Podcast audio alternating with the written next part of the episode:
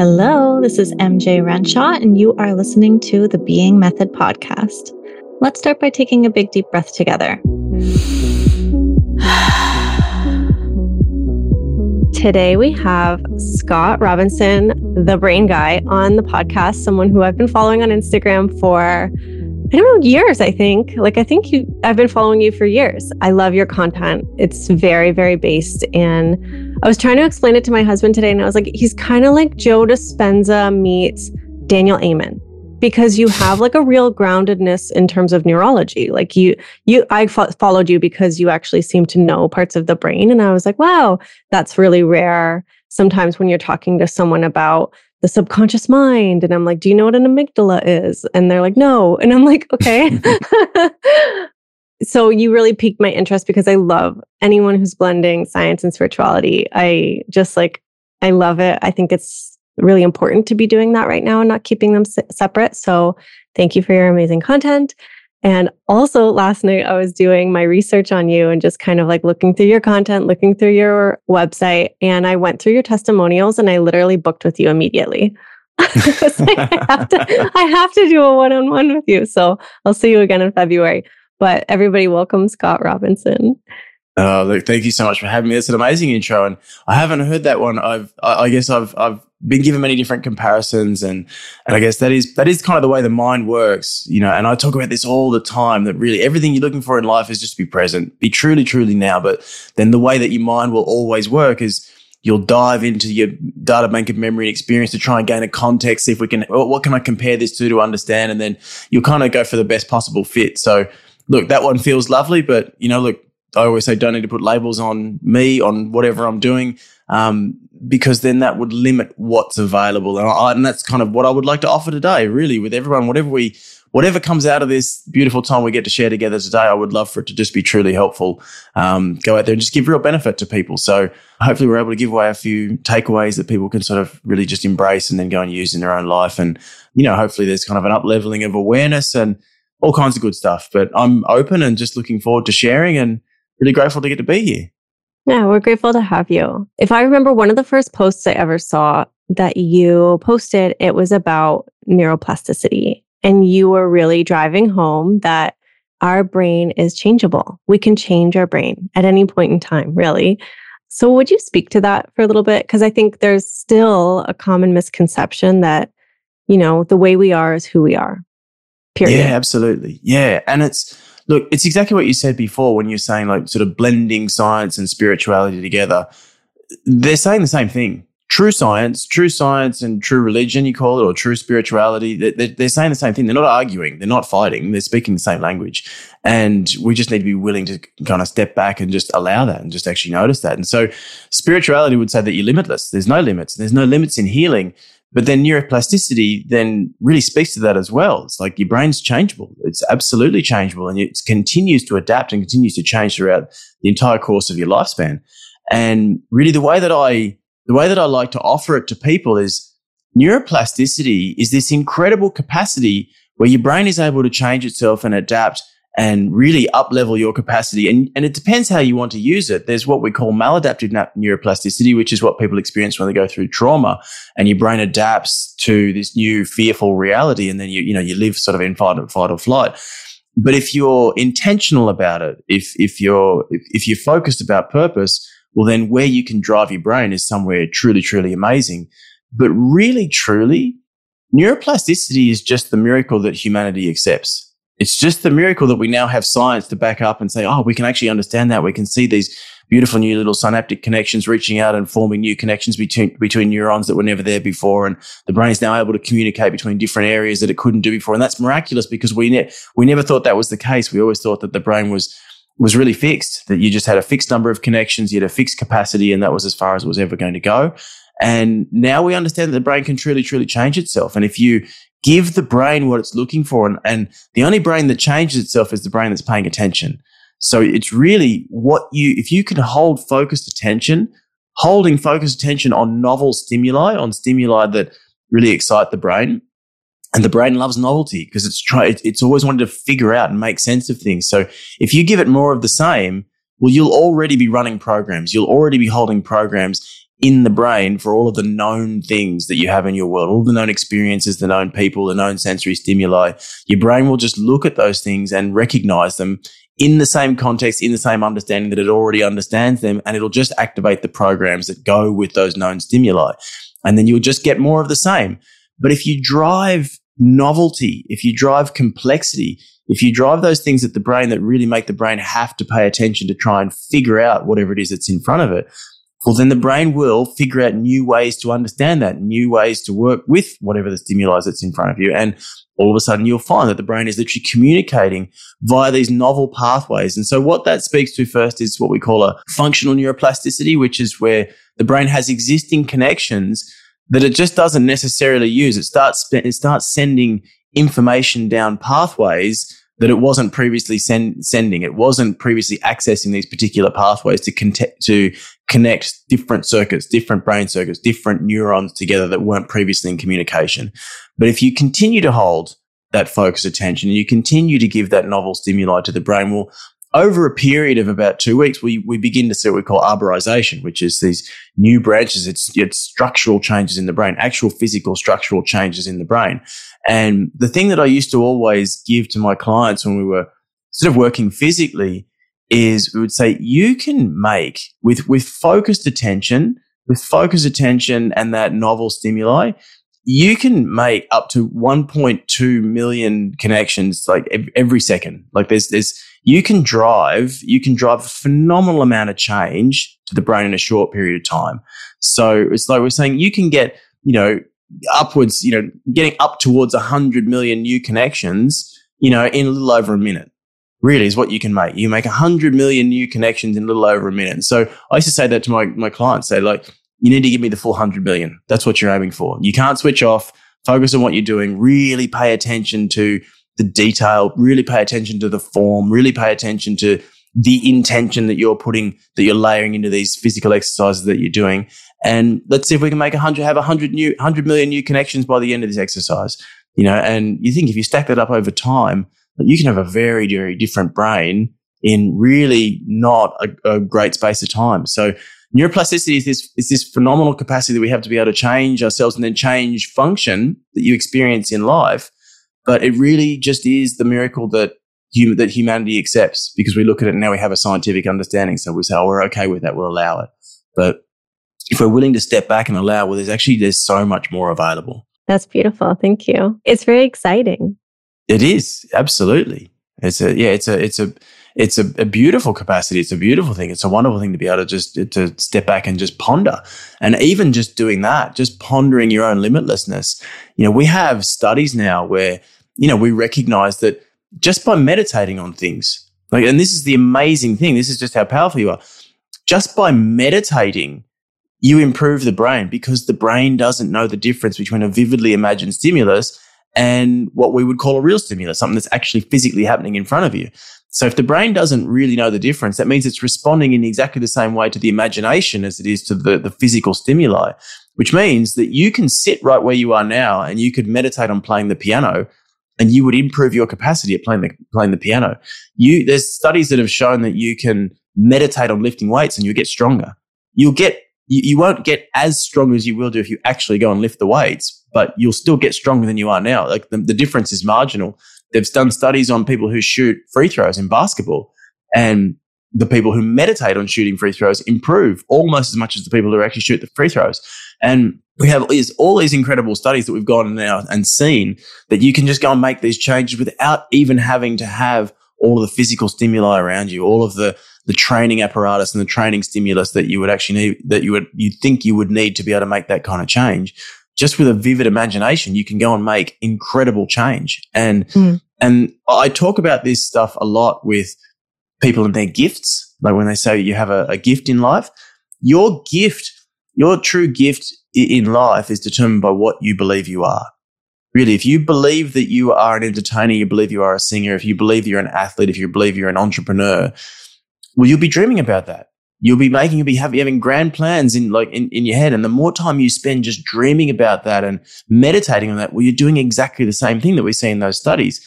And you're building the brain. You're building the brain that is going to give you the function to go and execute that purpose in life. And then down the track, people look at you and say, Oh my goodness, you're so gifted.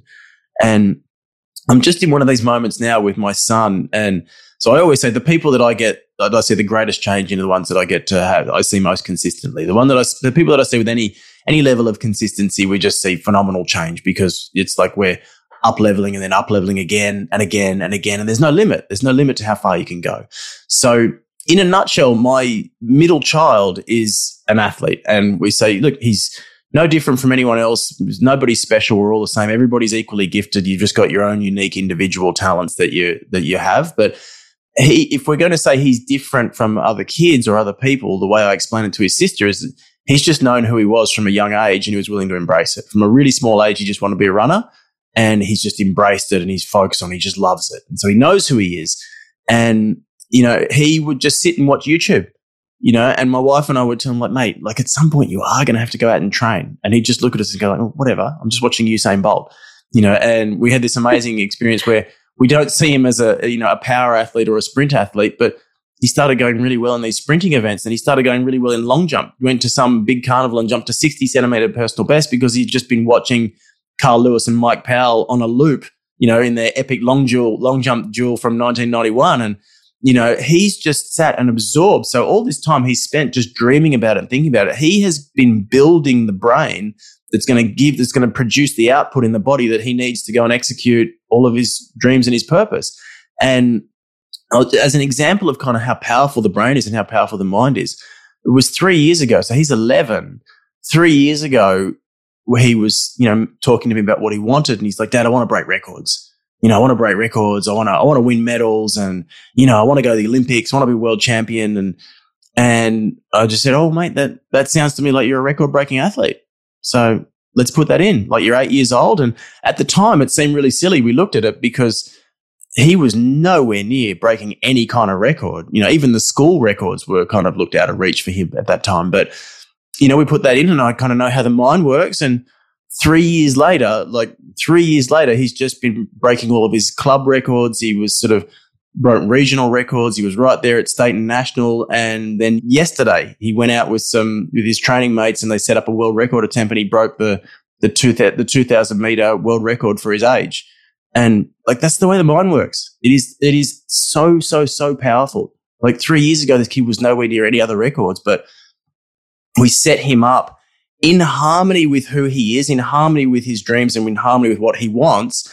And then when you put in these beliefs which fit with that, then the mind just embraces them and it just brings it to life. And all of us have that within us. But the really important, the key thing to pay attention to is it needs to come from truth. So you need to put in things that are inputs that are into the mind that are actually true, true with the essence of who you are, true with your dreams, true with your purpose. And that needs to be paid attention to. It's not just, you can't just go and put in just something that sounds good consciously. You'll end up with a limited result. But we paid attention to all of that stuff, put those inputs in, and yeah, three years time, the kid's just gone and broken a world record, like which is you know kind of mind blowing. Um, wow. Um, but that's literally the way the brain and the mind work, and yeah, it's a beautiful thing to sort of get to sit and witness. Yeah, congratulations to him. That's amazing. Uh, he's a happy kid. Yeah. um, so, how do we know what's true? So, say our listeners are like, wow, okay, I want to, I want to program my brain this way. Mm. How do they know? I'm assuming you have to start with something that's true. So, how do you know what is true? Okay. So, a couple of things. First things first, hardest lesson you'll ever learn in life only truth is true. Need to get on board with that. So, only truth is true. And that would mean that there's no half truths, there's no partial truths, there's no in betweens, and there's no personal truth. There's no there's no such thing. There'd be no way that you you know you can have your truth and I'm allowed to have my truth, and all of us, everybody else in the world is allowed to have their truth, and somehow everybody's unique and individual truths. Uh, you know, are sacred to me, and you're not allowed to touch it because it's mine. And the same, I'll leave yours alone. I can't argue with them. And, and somehow, all of those eight billion plus truths, or infinite number of truths, uh, somehow they're all in conflict with each other in one way or another, or they're all disproving each other in one way or another, but yet somehow they're all true at the same time. That, that's insanity. That's, I that's actually, chaos. I read a really good quote on that today. It said, You're allowed to have your own point of view, but you're not allowed to have your own truth. Mm.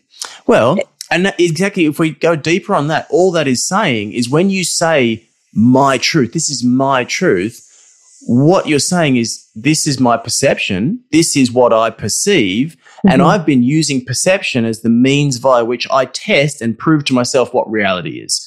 So because I perceive it, because I see this, it's definitely true. But then MJ, that would be to say that we both look around the room and you see whatever you see in the room. And because I just see some white walls and some lights and a computer and a TV on the wall, just because I see those things, I'm convinced, well, to me, that's reality because you can't not believe what you see. You, you, you, you find it really difficult to disbelieve what your eyes are, are giving you. But if we stop for a moment and consider that the visual, the, like the visible spectrum of light accounts for about 1%, maybe less, then I'm looking around the room and I'm seeing about 1% of what's there, roughly about 1%, maybe less. There's another 99% or more that I'm not seeing, but I am still convinced I know what reality is. Like we would need to just pause on that for a moment and say, okay, uh, I'm making decisions based on less than 1% of the information, which means 100% of my decisions are going to be wrong. My decisions that I make based on what I perceive, they will feel really true. They'll feel really true and they'll feel really on point relative to what I've perceived. So relative to what I perceived, I make decisions based on information that feels right to me, but relative to what's actually true, it's always going to be wrong. So we would need to be willing to let go, let go of perceptions because perception is not the way that you can test what reality is. We just need to be willing to allow for that. So if we're willing to, to, to devalue, place less value on what we're actually perceiving, then we're a chance to actually get towards what might actually be true. And then once we're willing to just accept that only truth is true, well, then how would we find that? How would we get there? Well, there's a couple of ways that you can go. You could, you could look at higher reason higher reason you would need to sort of step back and use because higher reason doesn't really exist in the world. And higher reason would tell you that the universe is perfect. This is stuff that people sort of say in cliches all the time. Well, the universe is perfect. Okay. Universe is perfect. True self is perfect. Those things are perfect. They never change because eternal things are real. Only eternal things are real and they're real because they don't change. And true self is always joyous. It's always peaceful. It's always loving. It's always abundant. It's always free. Those things don't change because that's part of that perfection. That's what that perfection is. So higher reason would tell you that that is what's true, which would mean whatever you're perceiving, whether it looks perfect or not, if it feels truly, truly perfect to you, whatever you're experiencing, well, then maybe you're on track to real, to real reality. Maybe you're on track to what's true. If it feels really imperfect, well, then you could stop and step back and say, well, there must be another way of seeing this. There would have to be because higher reason is telling me that perfection exists right now and I'm seeing something different. And the way that you can stay on track with that is follow the true guide to truth. Peace is the guide to truth. So if whatever it is that gives you lasting peace, you can know that that is taking you down that path towards truth. You, you have no need to judge and determine. You have no need to say, Oh, I feel peace. So this is true. We could just say, okay, I feel like I'm, I'm in the right space. Like I'm feeling deep, lasting peace. So that example with my son, three years ago, when I said to him, like, mate, it sounds like you're a record breaking athlete he kind of just went, oh, mm-hmm. yeah. Oh, and it's like, okay, mate, there you go. Like that's really, that feels really right for you. Whereas I could have said that to my daughter and she probably would have had a real stress response. Like, that sounds like it's going to hurt. Like, dad, I don't want to do that. Like, that's, you know, that's, that wouldn't be, that wouldn't be truth, not for her. So, you know, there's, there's, there's truth will be, will be what well, peace will be what takes you down the down the path to to truth. So peace is the guide to follow.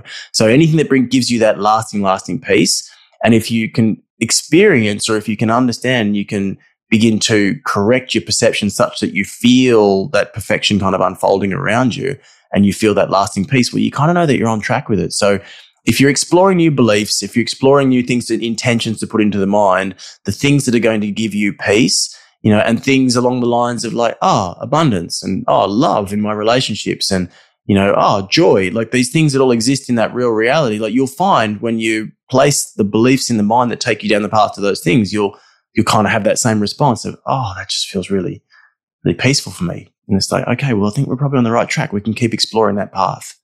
I love that. That was, I had to make a big decision, career decision a couple years ago, leaving a program that I had spent a lot of money and time in. Mm. and um, I remember one of my friends, I was like, I feel like I just want to leave. And it's, it feels like it's almost too good to be true, the other option. And she, and I was like, and that feels like I shouldn't do it. Like it's just too, you know, you got to work hard and finish what you start and all those things.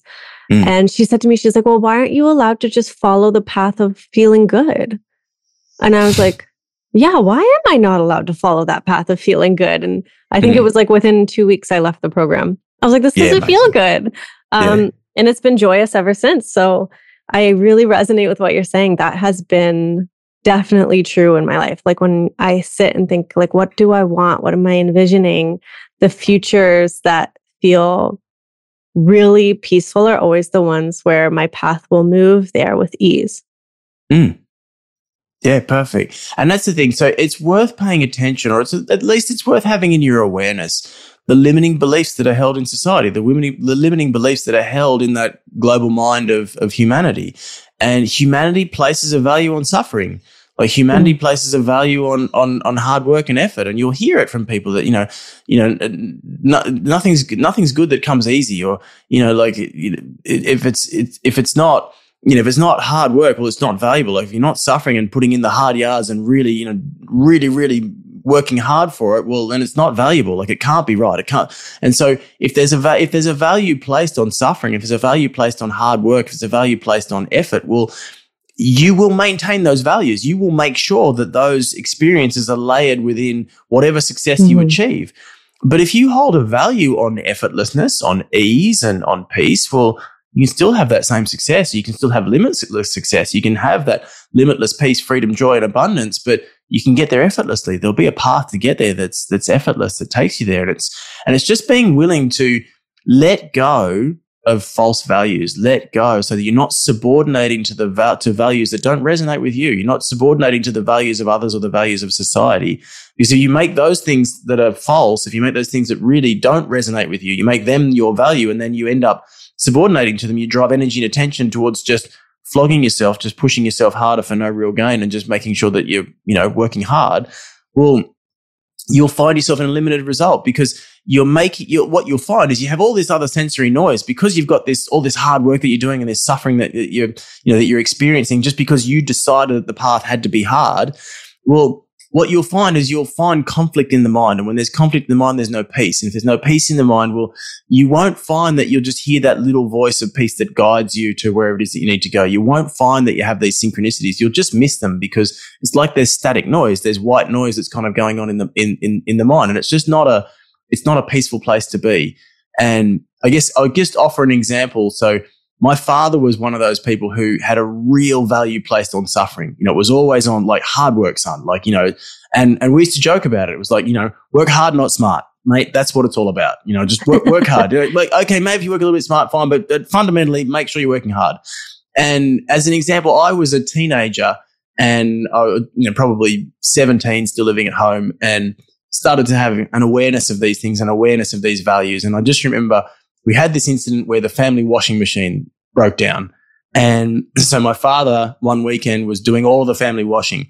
And he was getting on his bicycle and he was one backpack at a time riding over the next suburb where there was a laundromat. And he was washing things. And he'd come home and get another another load and then ride back and move one move one onto a dryer and put the next load in. And and it was a hot day and he was just working so hard. And I just went next door to the mum who lived next door, whom I'd known since I was like 12 months old. And, you know, I played with her sons my whole life. And I just went over and said, Hey, look, um, I brought my own washing powder. Um, our washing machine's broken. Can I use your washing machine? Like, I'll, I'll do it. I brought the gear and I'll, and I'll, dry it and fold it. And she's just said, Oh, don't be silly. I'll take care of that. I, I wash all my son's gear. I won't, don't, you don't have to do that.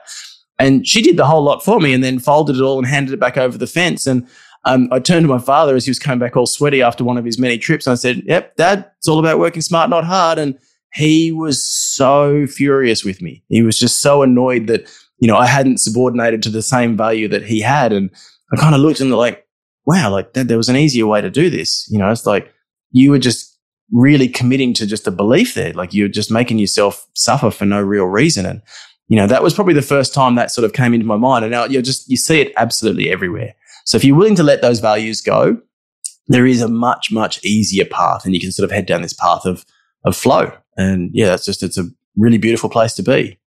I wanted to offer you a really special gift. 50% off the Being Portal Breathwork subscription. And I'm doing this because it's our one year anniversary of the podcast. So congratulations to us. We've been podcasting together for a year. So whether you're a new friend or an old friend, you can join the Being Portal and use the code birthday and get 50% off to experience transformational breathwork that only takes 10 to 30 minutes a day and will shock you at how much it changes your life. We've got breathworks that can help you clear out stagnant emotions, that help integrate somatic work, and that help you with things like partnership or manifesting or protecting your energy. We got breathworks for everything. So give it a shot. You got 50% off. The code is birthday. Thank you so much. I love you. Okay. I love this. So I'm attempting to summarize. we are finding truth and we know it's true because it feels peaceful. Mm-hmm. And then we are being aware of our limiting beliefs. Mm. Or be aware of it's it's the beliefs that you've absorbed. So the thing that makes you stuck in life are your decisions. Your decisions make you stuck because what you've decided, and you won't even know what you've decided because what you've decided goes way beyond just your conscious mind.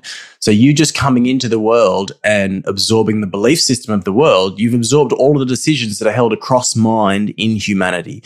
And you can make an entire reality doing that. So when people say, you make your own reality and you are the one who creates your entire reality. Well, that's actually really true, but I just don't know if people understand how it is that you're doing that. So the way that you're doing that is when any idea is shared, the idea is increased.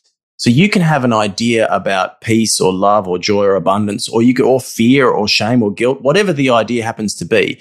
And if you share, let's just say it's peace, peace being the guide to truth. So you feel something that gives you peace and you're just feeling peace everywhere in your life. You leave a particular program, go down a different path and it just feels peaceful and you're feeling joyous and happy. And well, you've made some choices around that and that's giving you that peace. And that's what you're experiencing now. So if you go and share that, give that away to someone, give it to your husband, give it to girlfriends, give it to kids. However it is that you share it, you might explain what you did or you might just give peaceful insights, share peaceful outlooks that you now have about life. But you will have people that love you embracing that idea just because they love you, just because they, they're grateful and happy to see that you're feeling peaceful now and they see that as good. And so when they take that idea on board, well, think of this. No thought ever leaves the mind of the thinker.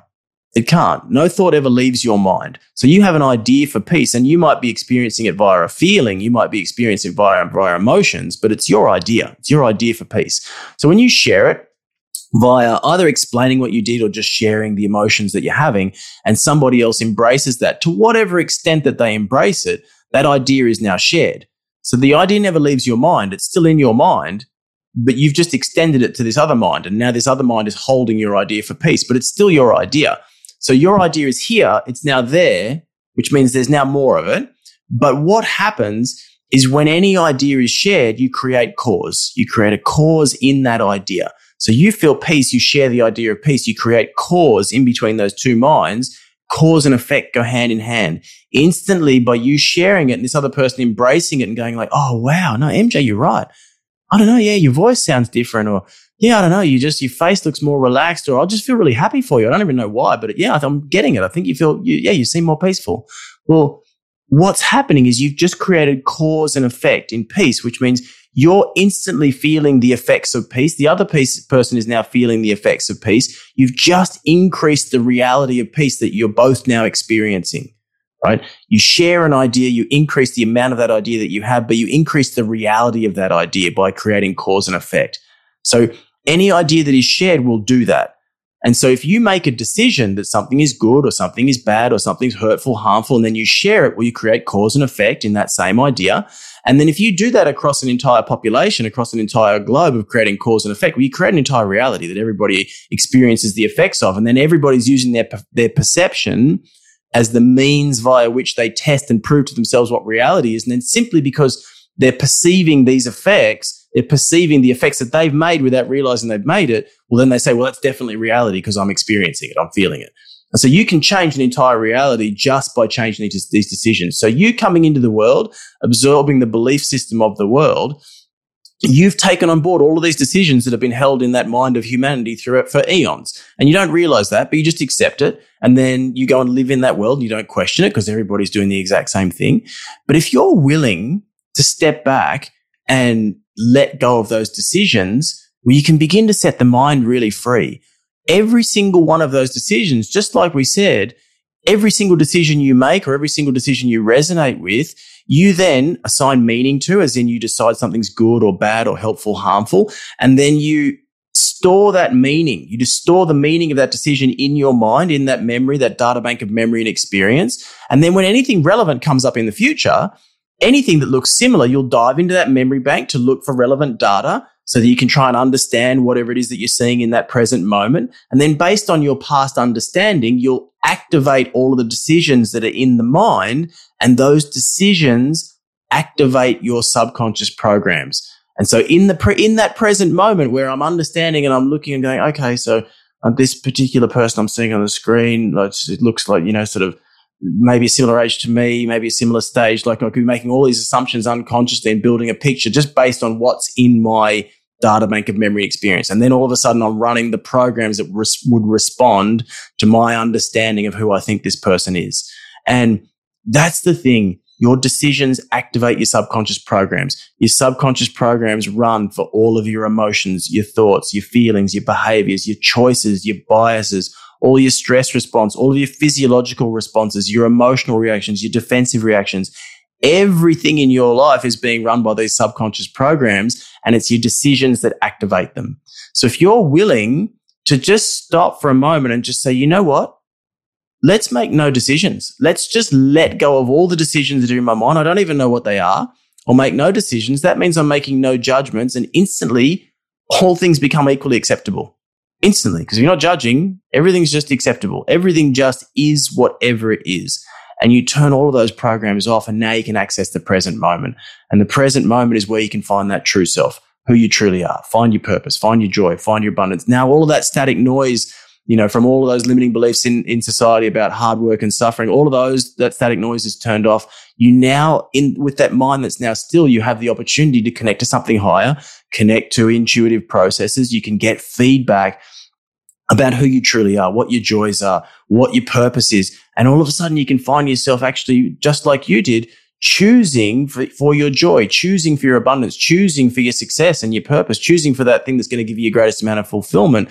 And then you find your life just effortlessly kind of floating forward because you're paying attention to a higher level of information. And that's available for all of us, but need to be willing to let those decisions be out of the way. Otherwise, you're just stuck in the same noise, that same loop, same loop of memory and experience, that same repeating pattern. Because when you're using those decisions, when you're, you're interpreting what seems like the present from that data bank of memory and experience, accessing all of those decisions and turning the programs on, really what you're doing is you're layering your past over the present. That's like saying you're building a bridge over the present moment so that you can literally just get all of your past experiences over into the future and just repeat life on a loop. And, and that's literally what your decisions do. So it's such a powerful thing. It's such a beautiful thing to be willing to kind of let go of those decisions. But yeah, that does take you down that, that effortless path towards flow, which is what we're describing. You're so elegant at speaking to this. It's it's really beautiful to listen. Thank you. I uh, I had a friend one time. I was in a really bad place, and I was walking down the street with her, and I remember just going, "It just feels like nothing's real and nothing matters." And she grabbed me by the shoulders and so passionately and was like, "But nothing's real and nothing matters." And I was like, "Oh." And it just like clicked for me because I was like, well, that's freeing nothing's real and nothing matters. And she's like, nothing's real, nothing matters. And now it's been years, but sometimes we'll still text each other, nothing's real, nothing matters. Because mm. you can get God. so caught up in like, you know, nothing. mm. Yeah, absolutely. And then you can just so, be like, blah, blah, blah, blah. actually, it's not real. yeah, well, you're just responding to your own thought. So the thing that you're, what you're describing, what you're experiencing is you're just responding to your own thought. But it's like when we say, okay, truth in the mind truth sets you free. It sounds like a cliche, but it's really, really, really true. Experience mm-hmm. this in my work mm-hmm. with people all the time. So truth sets you free, solves all your problems, right? But truth in the mind is not helpful. It's not necessarily helpful for you if you still have untruth in the mind. Because you don't know the difference. You don't know what, you don't know which one's which. It, it's all information to you. And so that's the thing when you, you have this idea of, no, I have my truth, but it's just your perception. Well, you're responding to this information that you're telling yourself is true, but you have no real idea or guarantees as to whether it's true. So it's for that reason that you need to pay attention to those guides, peace being the guide to truth. And when we talk about going to real reality, real reality, which is what that higher reason is describing, where the universe is perfect, true self is perfect there is that joy, there's that peace, there's perfection, there's abundance, there's freedom always. Well, the guide that would get you there is harmony because reality opposes nothing. Reality, real reality has the condition of no opposition because reality opposes nothing. It's forever just going to be itself. It is whatever it is. So when you say, yeah, look, nothing's real, nothing matters. Yeah, well, in my perception, yeah, I'm not actually seeing anything. So why would I need to pl- see anything real? Why would I need to place a value on it? Yes, there's more in life. Yes, there's some there's stuff that we're here to do. Yes, you can have a purpose and all the rest of it, but I don't need to get wound up on anything that's false. So if I'm willing to let that go, if I'm willing to devalue my perception, well, I can connect with that which is real, which may be beyond my, the, the range of my physical senses. and maybe able to, and I may be able to connect with the things that are actually going to really fulfill me on a deep level, going to really give me, give me the opportunity to fulfill mm-hmm. purpose, give me the op- opportunity to really come into the abundance that is kind of, that is awaiting for me in life. And that's always available. But again, you would need to be willing to follow those guides and the guide to real reality, which is where we would say that perfect universe, perfect true self, where all of that exists. The guide to real reality is harmony. And so you would need to be in harmony with that field of universal intelligence. And so we call it the quantum field or we call it the universe's intelligence or the implicate order or the divine principle. There's, there's a thousand and one different names for it. Everybody's got calls a different thing, but nobody's really denying its existence. There is this field of intelligence that's organizing that perfection always. And you have the opportunity to get in, get in harmony with it but it's never going to change. It's true. It's, it, it is what's true. So it's not going to change itself and distort itself to fit your perception. Mm-hmm. You would need to be willing to let go of all of that so you can come into harmony with it and then go with. And the crazy thing that people don't realize is what it wants is exactly the same, that, same thing that you want at a deep level. You just don't recognize it because it knows you, it understands you, it sees you on a level that you don't even understand. It knows you better than you know yourself.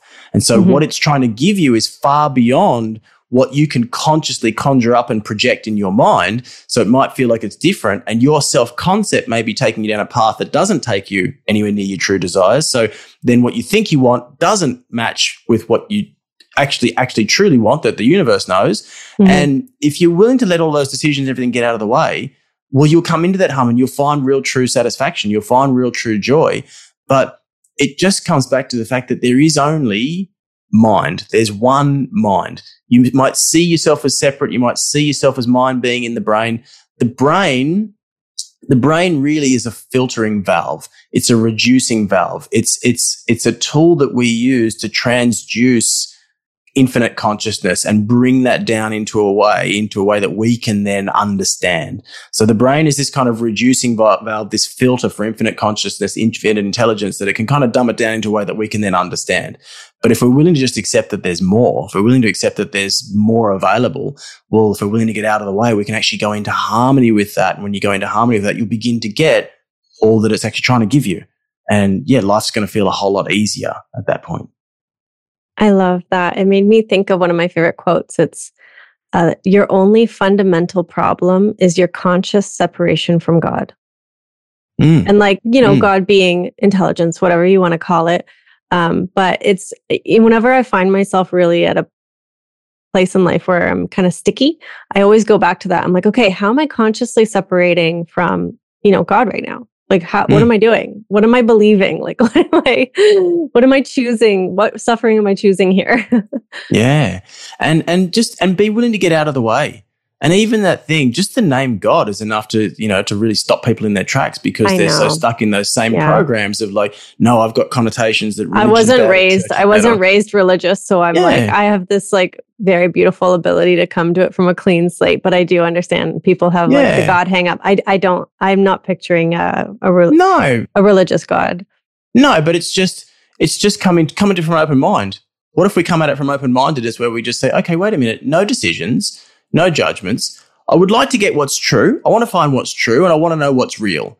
Well, okay. when could that happen? Well, the only time that could happen is right now because the only aspect of time that has any link to eternity, which is to say where that infinite intelligence exists, which is outside of linear time, the only aspect of linear time that has any link to eternity is right now. So the past is an illusion, the future is an illusion. We want to understand that, think of all the information in the universe is available right now. It's the only time that we could get it. It's like saying that all of that information, the entire information field, and that's what you would need to know truth. To know truth, truth is a whole. So we can't just see one little aspect and say, oh, that's truth. No, that's an aspect of truth, or that might be true, or might be perceiving truly, but it's just a teeny tiny little part. And this part does not explain the whole. The whole explains the part. So the whole will give meaning to the part. If I understand the whole, I'll know what this means. But just by looking at this, I can't tell what that whole entire field of intelligence actually is or what the whole entire universe is. So I would need to be willing to recognize that the only time that I could get all of that information is right now. Right. And that would be like saying all that information, all those fragments of information, it'd be like having a one quadrillion piece jigsaw puzzle all jumbled out in front of you. There's a quadrillion jigsaw pieces. And maybe you can perceive somewhere in the order of magnitude of 50 to 100 pieces. So with your physical perception, with your physical senses, you can perceive 50 to 100 pieces. Now you organize those 50 to 100 pieces into a picture based on what you know, based on your data bank of memory and experience. So you'll organize those picture, pictures into something that holds meaning to you, something that you recognize, right? And then once you've got that picture, will you store that picture to memory? And then you store those 50 to 100 pieces in memory and they're now there and you look back at them and it looks just as real in your memory as it did in the moment when you perceived it. And you say, well, that's definitely true. The past is real because look, it looks the same as my present. But in the present moment, we had the opportunity to ask for truth and potentially receive whatever we need. Those mm. other one, one quadrillion pieces were available in the present moment. When you look back in the past, there's only those 50 to 100 pieces. Mm-hmm. You don't have all of the information available there. You're only looking at what you perceived. So your memory is nothing more than the past tense of perception. And that little fragment is not truth. If it's not truth, and again, hardest lesson you'll ever learn, only truth is true. So that whole, that entirety of the information field, which is all the information in the universe, that would be what is true. So that would mean if only truth is true, then there's only that which is true and that which is not. So that little fragment would have to be on its own, it's an illusion. So that would mean the past is literally a collection of illusions. That's all it is. So if we're willing to just say the only time that I could get truth or anything real, the only time I could get that would be right now. And to be truly, truly now, I would need to be willing to let go of the past because we've just worked out that's an illusion. I would also need to be willing to let go of the future because the future is nothing more than a collection of projections that I've made up based on what I understand of the past. It's just, it's literally just the future is just the past happening in reverse. So if I'm willing to just say, okay, I need to be truly, truly now. The only time I can be, only way I can be now is say no past, no future.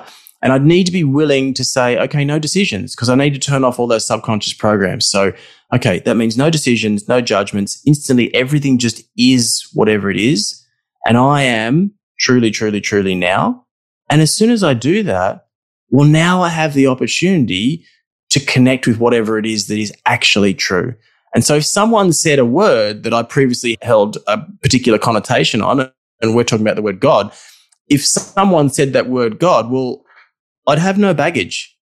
That could just be whatever it is. I don't have to say that it's good. I don't have to say that it's bad. It just is whatever it is. And I couldn't possibly have an opinion about it because I've got no information to base that opinion on. As soon as the past disappears, judgment disappears. Judgment becomes impossible. So then we could just be. And if it turns out that God is nothing, well, you're going to allow that. If it turns out that God is infinite power, well, you're going to allow that. You just get whatever's true. And so when we're saying, when we're saying God or universal intelligence or consciousness or principle or whatever you're saying, it doesn't really matter because we'd be arguing about something that doesn't have a name anyway. We're just arguing over our ideas of what this thing is. Mm. But yes, everything that you experience in life is determined by what you believe you are. And if you believe that you are somehow separate from God or separate from universal intelligence or separate from the divine, well, you will be living in fear because now if you're separate from all things, well, there must be other things out there that can get you. And you only mm. have two emotions. One's love and one's fear. One's real. The other one's an illusion. One is trying to give you everything forever. The other one is nothing more than a witness that the ego just calls unto death. It's literally trying to get you down that path towards physical death. And their whole states. So everything in that entire eh, spectrum of human emotion is just a derivative of one of those two. So if it's on the positive side, it's a derivative of love. If, it's what we see as being on the negative side, it's a derivative of fear.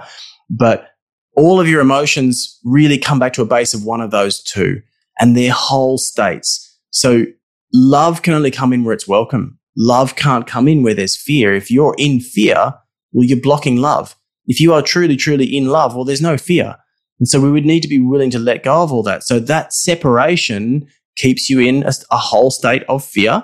If you're in a whole state of fear, then there's no love. And then you'll find there's just conflict. There has, there'll be guilt. There'll be shame. There'll be frustration. You know, there'll be struggle. There'll be suffering that like you'll be on that kind of, on that side of the fence. And so if you're willing to just let all of that go and go to what's true, come back into oneness with that universal mind, well, then you can be in that harmony. You can be in that flow. And if it turns out that the universal intelligence is trying to organize perfection right now, well, then you can instantly begin to perceive why this moment is perfect and how this moment is perfect. And you'll, you'll receive that as what feels like a synchronicity, that it just feels like things are working out. It sounds divine. The Being Method is relaunching and it is going to be so special. For those of you who don't know, this is our course, our big course, our big like central course on the science of spirituality. So we are looking at anatomy, physiology, chemistry, physics, what a photon is, what a mitochondria is, how light affects the body, how light can change your hormones, what your thoughts do to your digestive system. Like we look at all of it and we try to figure out, okay, so here's a set of spiritual practices. How can we explain this scientifically? Think of it as like if Andrew Huberman had a child with Mm, let's pick someone really fun. Marianne Williamson. So Andrew Huberman had a child with Marianne Williamson it would be this course and that child would be elite. um, so there's tons of science, there's tons of spirituality. We try to link them all together. We look at fun studies together. You learn a lot. This course is definitely for anyone who's intensely, intensely curious. By the end of it, you are certified in being an energy healer and a breathwork facilitator when we say energy healer, we don't really mean anything like Reiki, um, although we love Reiki. It's amazing. I go to it all the time. Um, it's more so in the sense of like, how can we bring more energy and vitality to the body using science? So we're looking at things like what do negative ions do to the body? What do electrons do to the body? What do photons do to the body? Kind of stuff like that. Metabolic pathways of energy and how nutrients go so far beyond just the food you eat, how sun is a nutrient, grounding is a nutrient, the people around you are a nutrient, the media you consume is a nutrient. Um, all of that stuff can affect the energy in your body. So the course is really, I mean, you can probably hear it in my voice. It's like my most favorite thing in the world. It's my true passion is the overlap between science and spirituality. It's been the passion of my life for the longest time that I can remember. I've been annoying my mom with questions like, "Well, why is the sky blue?" and "Why is this?" So I, have I can't even tell you how many nights I've stayed up watching YouTube videos trying to figure out the answers to things. So this course has just like been my life work. I love it so much. We've got it's all study at your own pace now. All the all the workshops are pre-recorded. So, however you like to learn, it's in there. If you want to read, we got stuff to read. If you want a book, we send you a book. If you want to watch videos, there's videos. If you need visuals, there's PowerPoints. So there's all the different ways to learn. Next year, we're going to be adding in an audio component so you can kind of listen to it like it's a podcast. And on top of that, we've got an amazing community. So there's almost 100 people in the Being Method right now. We've got a WhatsApp chat that is on fire, like such good people People come there with their personal problems and get the best advice. We're sharing podcasts, books. Like I'm learning from you guys. It's it's just incredible. I really love it. It warms my heart so much. We've also got our monthly meetings that are going to be hosted by me and special guests going over really special topics. Not to mention that we have bonus material in there, which is our business module, which goes over business finances, how to start your own business, all the different kind of systems that I use to create passive income if that interests you. So, the being method, it's great. It offers you the knowledge and then it also helps you with a road path to doing your own thing if that's what you want to do. We also have a BIPOC discount code, which is $1,000 off the course, which which is a lot. so if you consider yourself BIPOC, then email us and we'll give you the code and you can get in. This is launching July 1st. July 1st is when the course launches. If you want early bird pricing, please join my email newsletter. I will put a link to it in the show notes. And yeah, read more about the Being Method on our sales page. It's genuinely, I think, one of the best courses ever. Which I don't say that about many things that I create. I I don't gloat that often, but I I do really love this course and I will say that yeah, if you're someone who's curious, if you've always wanted to know the science behind spirituality, please join. You won't regret it. And I would love to see you in there. Okay, enjoy this episode guys. Love you you make it sound so easy. And I think truth is simple. Yeah. And it's, it is, is it that easy? Like, so someone's listening, say, and they're thinking, you know, maybe they clicked on this episode because they might be aware that they have negative, like limiting beliefs about themselves or about what they're able to do, or they feel really blocked in life, or, you know, they just want to feel good. They want to feel free. They want to have an open mind. They're looking for that. So you, you know, this is all really good information, but I find sometimes it's, you know, you read, you read the nonfiction and then you go on to the next nonfiction and then you go on to the next nonfiction. And sometimes it's good to just have the practice. So you've mentioned already getting into the present moment. Mm. Well, so getting into the present moment, if you're trying to help yourself, exactly what you're just saying about that, you know, if someone's listening to this and then the question that comes up was, how do I do that? Because mm-hmm. I receive this question all the time on, on social. How do I do that? How do I do that? And go back to your question about separation. So this idea and your, your question was like, you know, how am I creating the suffering right now? Like, where, how am I doing that to myself right now? And, and then it comes, your, your insight was, oh, it comes back to this idea that I've somehow separated myself from God. Like, okay, so that person who's listening here and going, okay, just like you said, sounds fantastic, sounds divine, sounds amazing. And then this person saying, well, yeah, it is. It's actually easy. It's actually because truth is simple. And like that harmony, that guide to real reality is that effortlessness. But then the person's listening, go, but how do I do that? Like I just feel frustrated. I feel stuck mm-hmm. and I just, I've tried everything and I can't do that.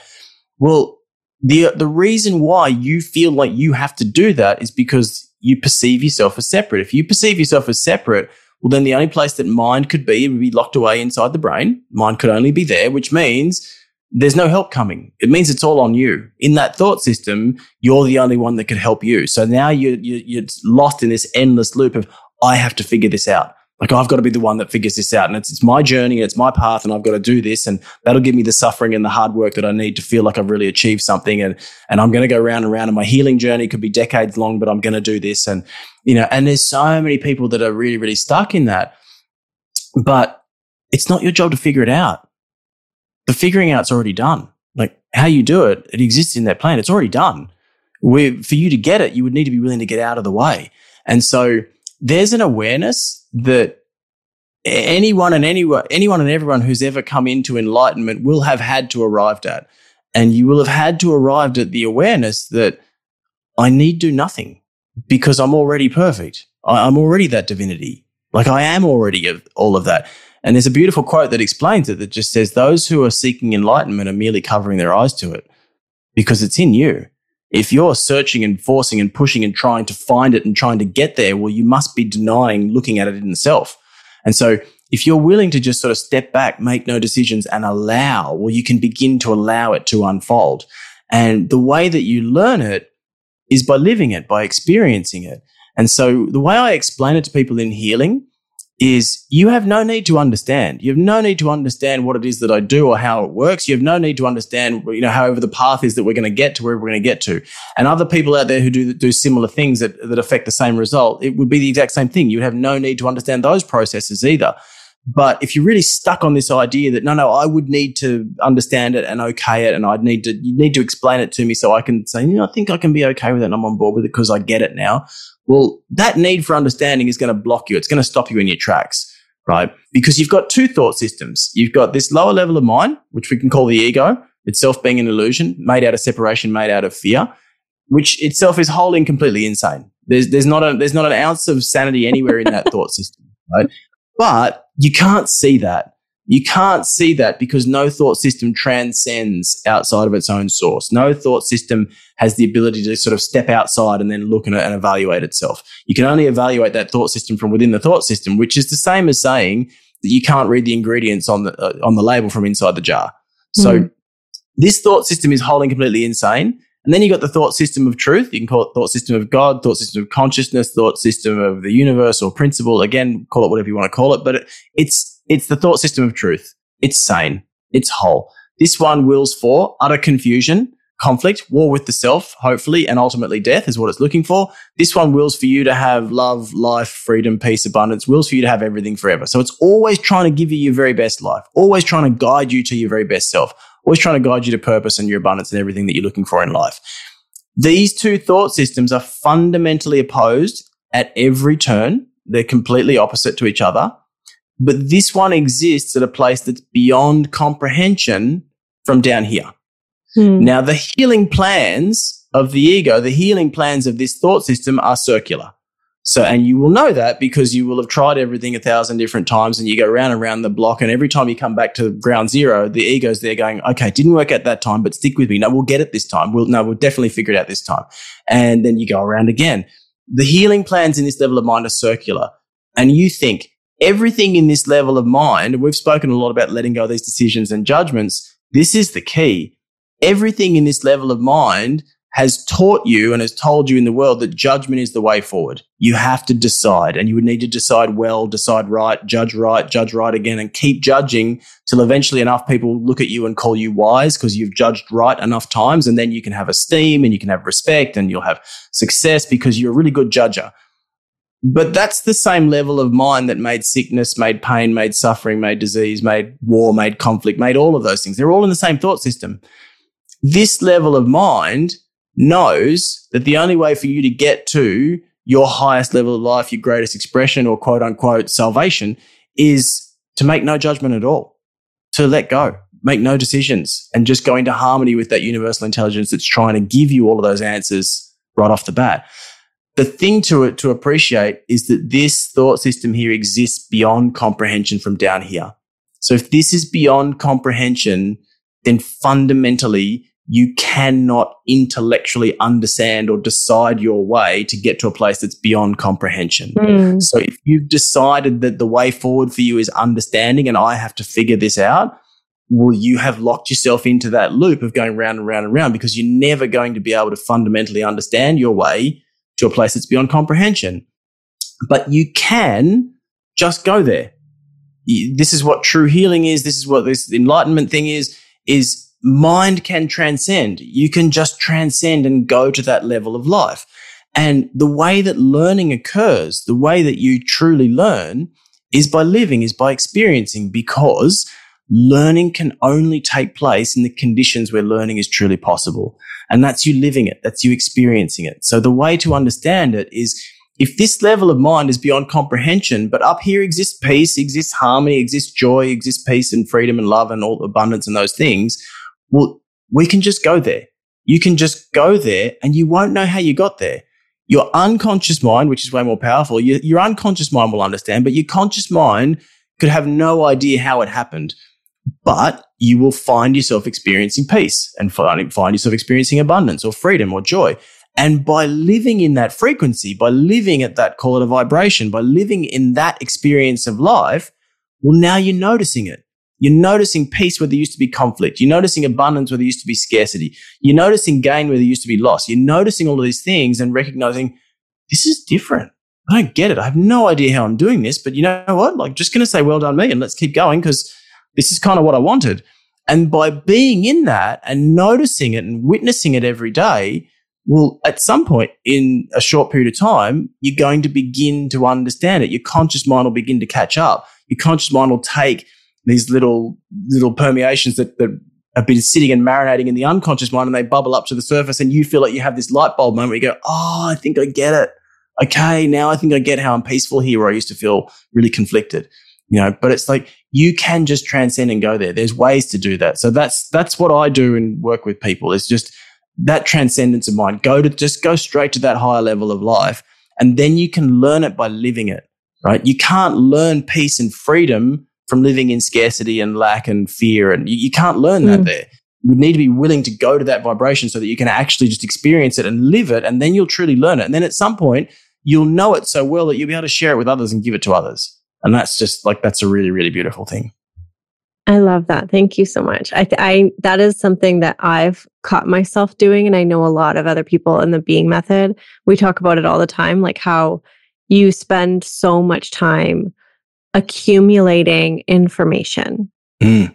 And then where are you? You just have more words. but Yeah. at some point in time, you just got to. I always use the analogy of driving on the highway. Like you can read about it all you want, but at some point in time, you just got to get in the car and drive on the highway. Like, um, it's really beautiful. Thank you. It's been, it's felt like a truth for me for a long time. There are moments in my life where I can just choose to be in a state of, I don't know how to call it. Maybe flow would be the best word. You Mhm. used that word before. And there are times where I have, you know, started to believe things that aren't necessarily true and they take me out of that space. But it is something that you cannot explain. Like I, I can't, I can't write a book about that. I just choose it and it's, you're gone. You're there. there. You're in this other place. And Mm. everything around you is organizing beautifully, perfectly. And it's just like divine. Um, so you've got amazing testimonials. I gotta say, if anybody hasn't been to this guy's website, the testimonials are wild. Like you've got some really good ones. Like someone said that they had stopped smoking after one session with you. So what I wanted to ask is just to provide obviously some more intellectual evidence for people, but what are some of the, you know, what are some of the wildest transformations you've seen working with people? What are some Ah. things where you've been like, wow, this person's life just did a 180? Yeah, look, I have a few, but yeah, the beautiful thing in healing is yeah, everything's perfect. And for the healer, and you need to acknowledge this, if you're going to be the healer, well, you need to acknowledge that you're not just sitting there being amazing, so I'm going to fix the world. Yeah, come to me. Yeah, then give me testimony, tell me I'm amazing. Like it's not, it's, I get equal value. I get the same value out of it that the person gets. And I need to acknowledge that. I need to be willing to embrace that and be really grateful for it for that person to be able to get that amazing result. And so this other person who's coming to me is giving me as much as I'm giving them. You know, there's this beautiful, perfect balance. And things will show up. So there's a lot of times things will show up where it highlights a limiting belief that I wasn't aware of in my mind. So one leaps to mind recently where I had a girl. So I, and again, limiting beliefs, let's come back on that. I had a limiting belief that the best I could do, like the, the ultimate level that I could give to people was in these one on one sessions with people. And ultimately that was a limit. I was seeing all these amazing results, but I'd really just decided that's what was best. And even with social media, I had always just assumed that, you know, it really wasn't valuable. I'm really just giving the throwaway information. I'm just giving the leftovers, the scraps after the one to ones. And I'm just really, if I can somehow lovingly encourage people to that one to one space, like that's where it's going to work out best because I know I can help people there. And it wasn't until I didn't even really, I just was just trying to be helpful. Really, I just thought that'd be a good thing to do. So, but I didn't actually think I was being helpful, probably for my first 12 months on social media. And it wasn't until the end of that first 12 months that I got to Christmas and I just got this avalanche of DMs, all these messages from people telling me how much their lives had changed from the information that I've been giving them. And one person had said they were literally going to commit suicide, but it was the mm-hmm. information, the content that I'd given them that really just changed their perspective and they went a different direction. And, and I was just absolutely floored. I was like, oh my God, like this is actually, it's actually doing something. Like I didn't actually think I was doing anything. And I thought, then when I realized like, wow, so this is actually having an effect. Well, well, okay, if it's working, if it's doing something, well, now I want to give more. Now I actually want to do more. So really that changed my intention, but it busted through a limiting belief. One that leaps to mind recently was very similar to that. So same thing. I'd had this idea in my, in my head that really the one-to-ones are where I can give the greatest benefit. But I do these group sessions as well, which are just really, really just a beautiful space.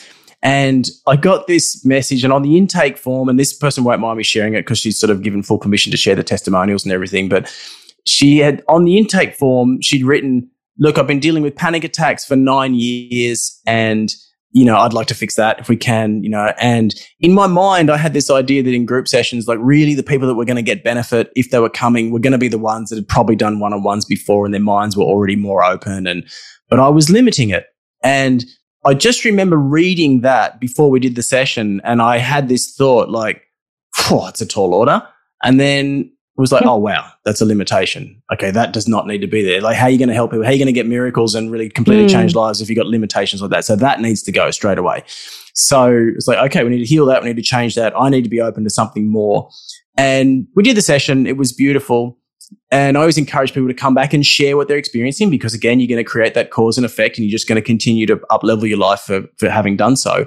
Didn't hear from this woman for two to three months. And then she wrote back and just said, okay, I just, it's more because I was in disbelief, but my panic attacks are completely gone. And she just explained the whole scenario. She said that she'd had a scuba diving incident and that the panic started there, but then the fear and the panic just crept into every area of her life. And she ended up like quitting work and she'd like relationships were gone and everything had fallen apart. She said she'd even gone and seen a neurologist after about six or seven years. And the neurologist just said, Oh, look, you can forget psychotherapy or any of that kind of other stuff. Like that, that it's been too long now. Like nothing's going to work for you. Like it's just the drugs. So just the medication. And she said she did the medication for a couple of years, but that just made life horrific.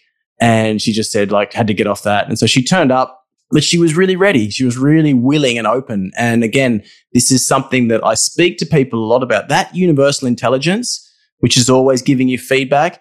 It's always trying to give you the aspect of truth that you need in this moment so that you can experience the perfection of what is, the perfection that you are. It's always available. If you pay attention to it, it's going to feel harmonious. It's going to feel loving. It's going to feel abundant. It's going to feel joyous. That's what that feedback will feel like. If you don't know how to listen to it or you just ignore it, either way, it's like you're actually not paying attention to it. The feedback will start to get louder and then it'll start to get bumpy. And after a while, it'll feel uncomfortable. And after a while, if you're still not paying attention, it'll feel downright painful. And so for a lot of people who don't pay attention to that intuitive feedback or pay attention to that intelligence, well, they're not paying attention or listening to it until they just cannot tolerate life anymore. And that could be disease, as you know, I'm right at the end of the road and it, it's, it's either, it's either going a different direction or it's death. And I mm. just don't care. I have to let everything go and go in the other direction because death's not an option, mm. you know, but it's like people, a lot of times people don't choose until they're in their greatest state of pain or their greatest state of fear.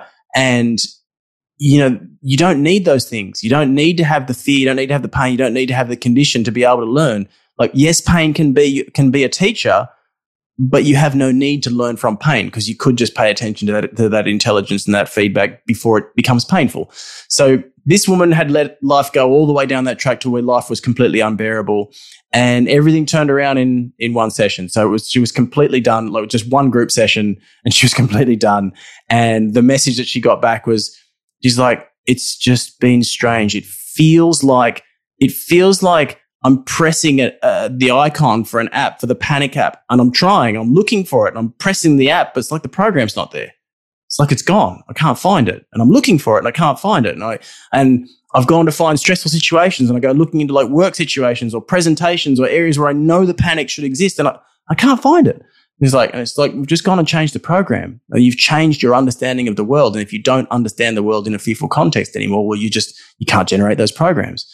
And so that's that's largely the stuff that we're doing. And so you can change whatever you want to change. You just need to be truly open to it. And I would always say the people that I see the greatest results with are, yes, the ones that come back, but it's the ones that come to me with a true desire, a true desire and a true willingness to just let go and say, you know what? I don't know. I, I don't need to be involved in terms of figuring this out or understanding, you know, willing to recognize you and I do not contribute anything to infinite, eternal, universal, perfect truth. Like it is whatever it is, and I'm just willing to allow it. We're just going to just get in in harmony with that, and we'll just go. And they're the people that I see that get the greatest results. The ones that come because somebody's pushed them into that space. You know, we kind of need to spend a bit of time sometimes to help them find that desire within themselves first. But yeah, there's just there's kind of, there's no limits you know, there really are no limits other than the limits that you insist on. You know, if you insist on protecting and giving allegiance and nurturance and supports to your limiting beliefs, well, you'll absolutely get to keep them. You know, but if you're willing to let them go, well, like there's an amazing life on the other side of that. I love that. Thank you so much. This has been, I feel like I just went to, uh, just to use another triggering word, I feel like I went to church.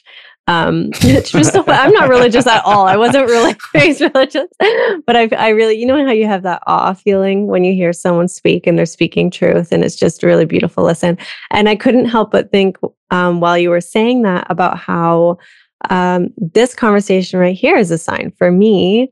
Um, and I'm taking that. So thank you. You've just showed up to be a little messenger of truth, of infinite intelligence for me and anyone listening to this, right?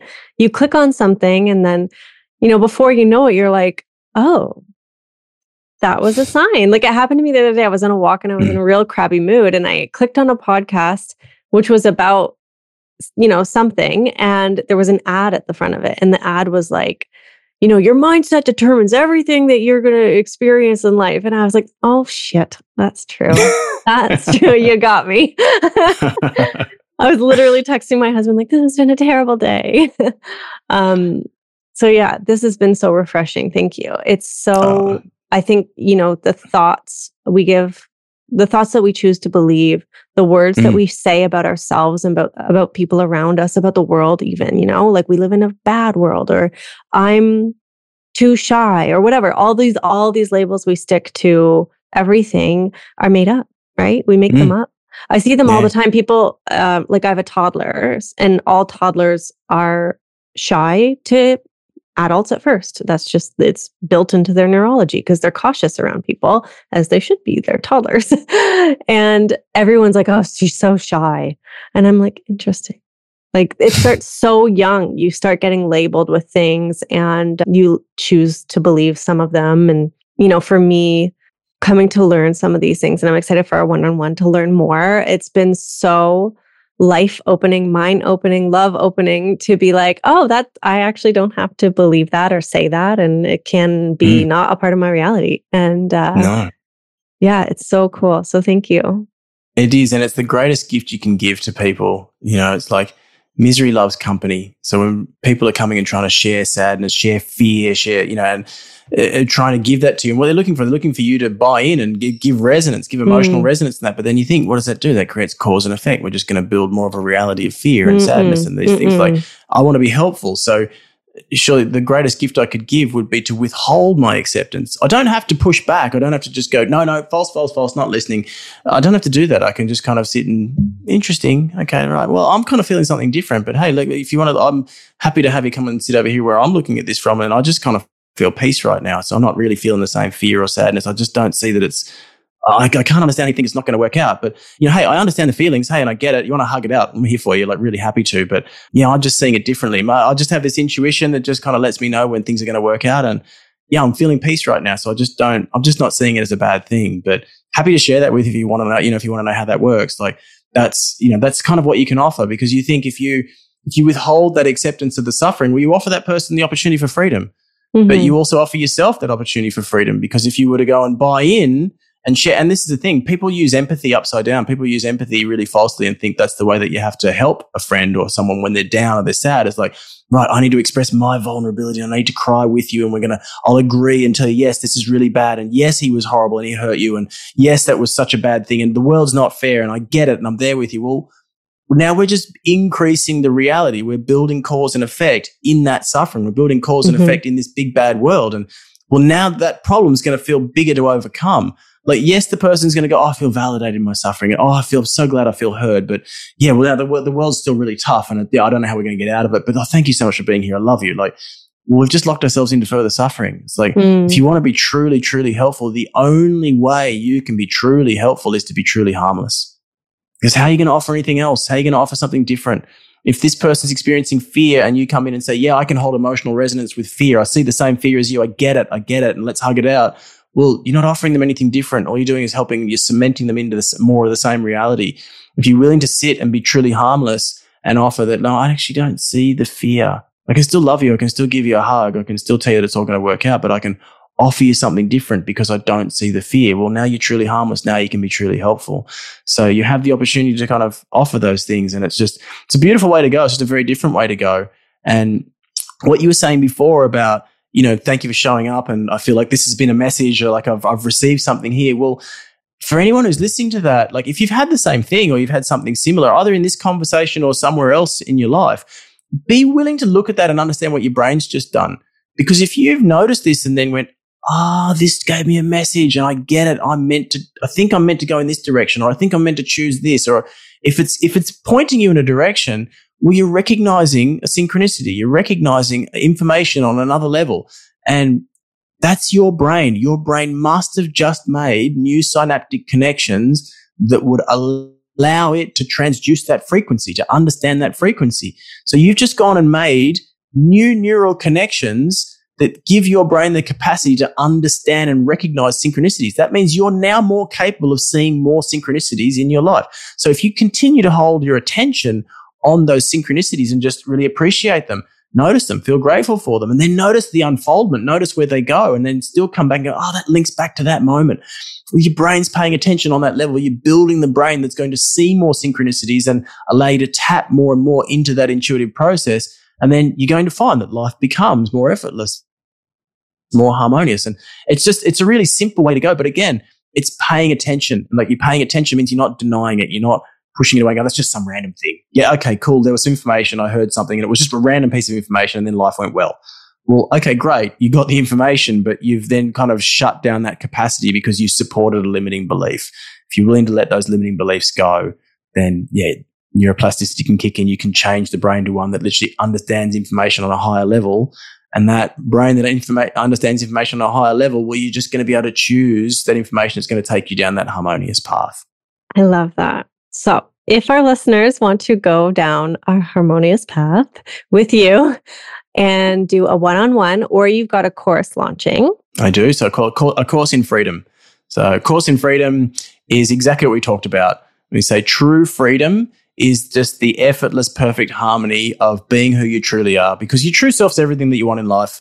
Uh, everything you want in life comes from that true self because that's all your joy, all your true abundance, your true freedom, your peace, your love, all of it. Everything you're, the person who lives your very best life is your very best self. And your very best self is your very true self. Like you can't, you cannot fake it till you make it. You can't be, a, uh, impersonate somebody else, no matter how amazing you think they are and live your very best life. Like even if even if it gives you what feels like a good result, it's going to cost you so much energy trying to be somebody else. The only way that you can live your very best life is be first, be that very best version of self. You have to be the person who lives that best life. And the only way you can do that is be your true self. So true freedom is the effortless perfect harmony of being who you truly are, receiving what you truly need from the universe, from that field of intelligence, which is always trying to give you that aspect of truth that you need so you can experience the perfection.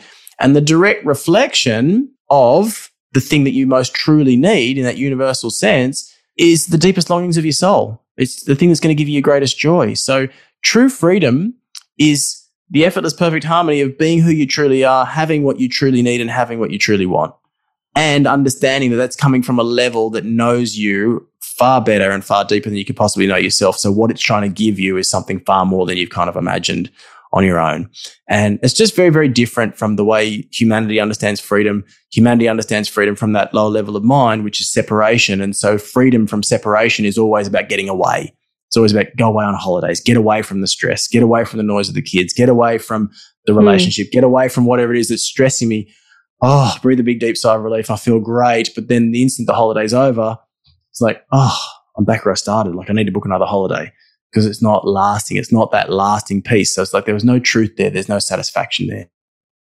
So it's just a course that will teach you how to do that sort of stuff for yourself, teach you how to do that healing for yourself, teach you how to come into that level of mind that could connect with that intelligence and have that harmony. And so, yeah, if people want to do that, that'd be amazing. That's I'm, I'm excited about being able to share that with the world. So I think that that's going to change the world in kind of no small, no small way. Yeah, I mean, consider me signed up. I will definitely put a link to it in the show notes. It sounds amazing. I, uh, yeah, that sounds.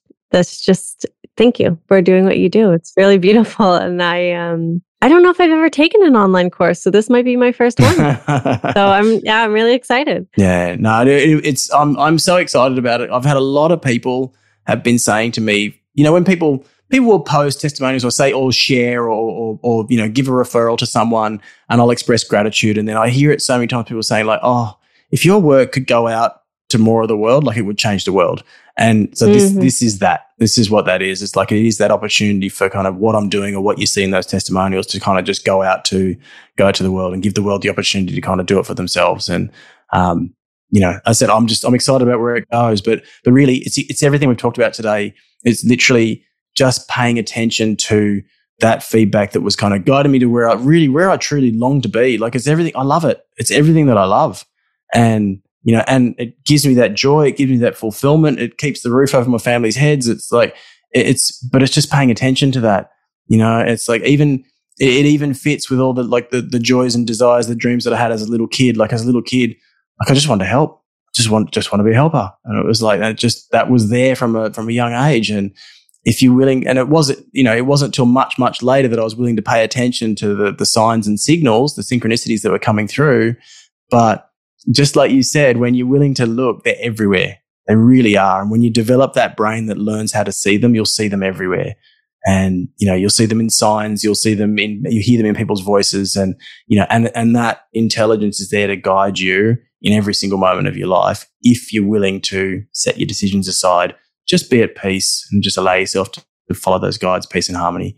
So I'm, I'm so grateful for the time and the space that you've given for us today, MJ. It's really, really beautiful. And I hope that listeners have really taken some value out of it. And, and I always say this to people at the end. If you've enjoyed it, if you feel like you've gotten something out of it, perfect. But hit save and come back in six months time. Hit save and just, you know, allow yourself to go on your journey and continue to elevate and continue to allow things to unfold. And when you come back at a different level of awareness, there'll be a whole other level of information that you kind of missed the first mm. time. And that's that's really, really valuable. Thank you so much. I appreciate your time. No, same. Thank you.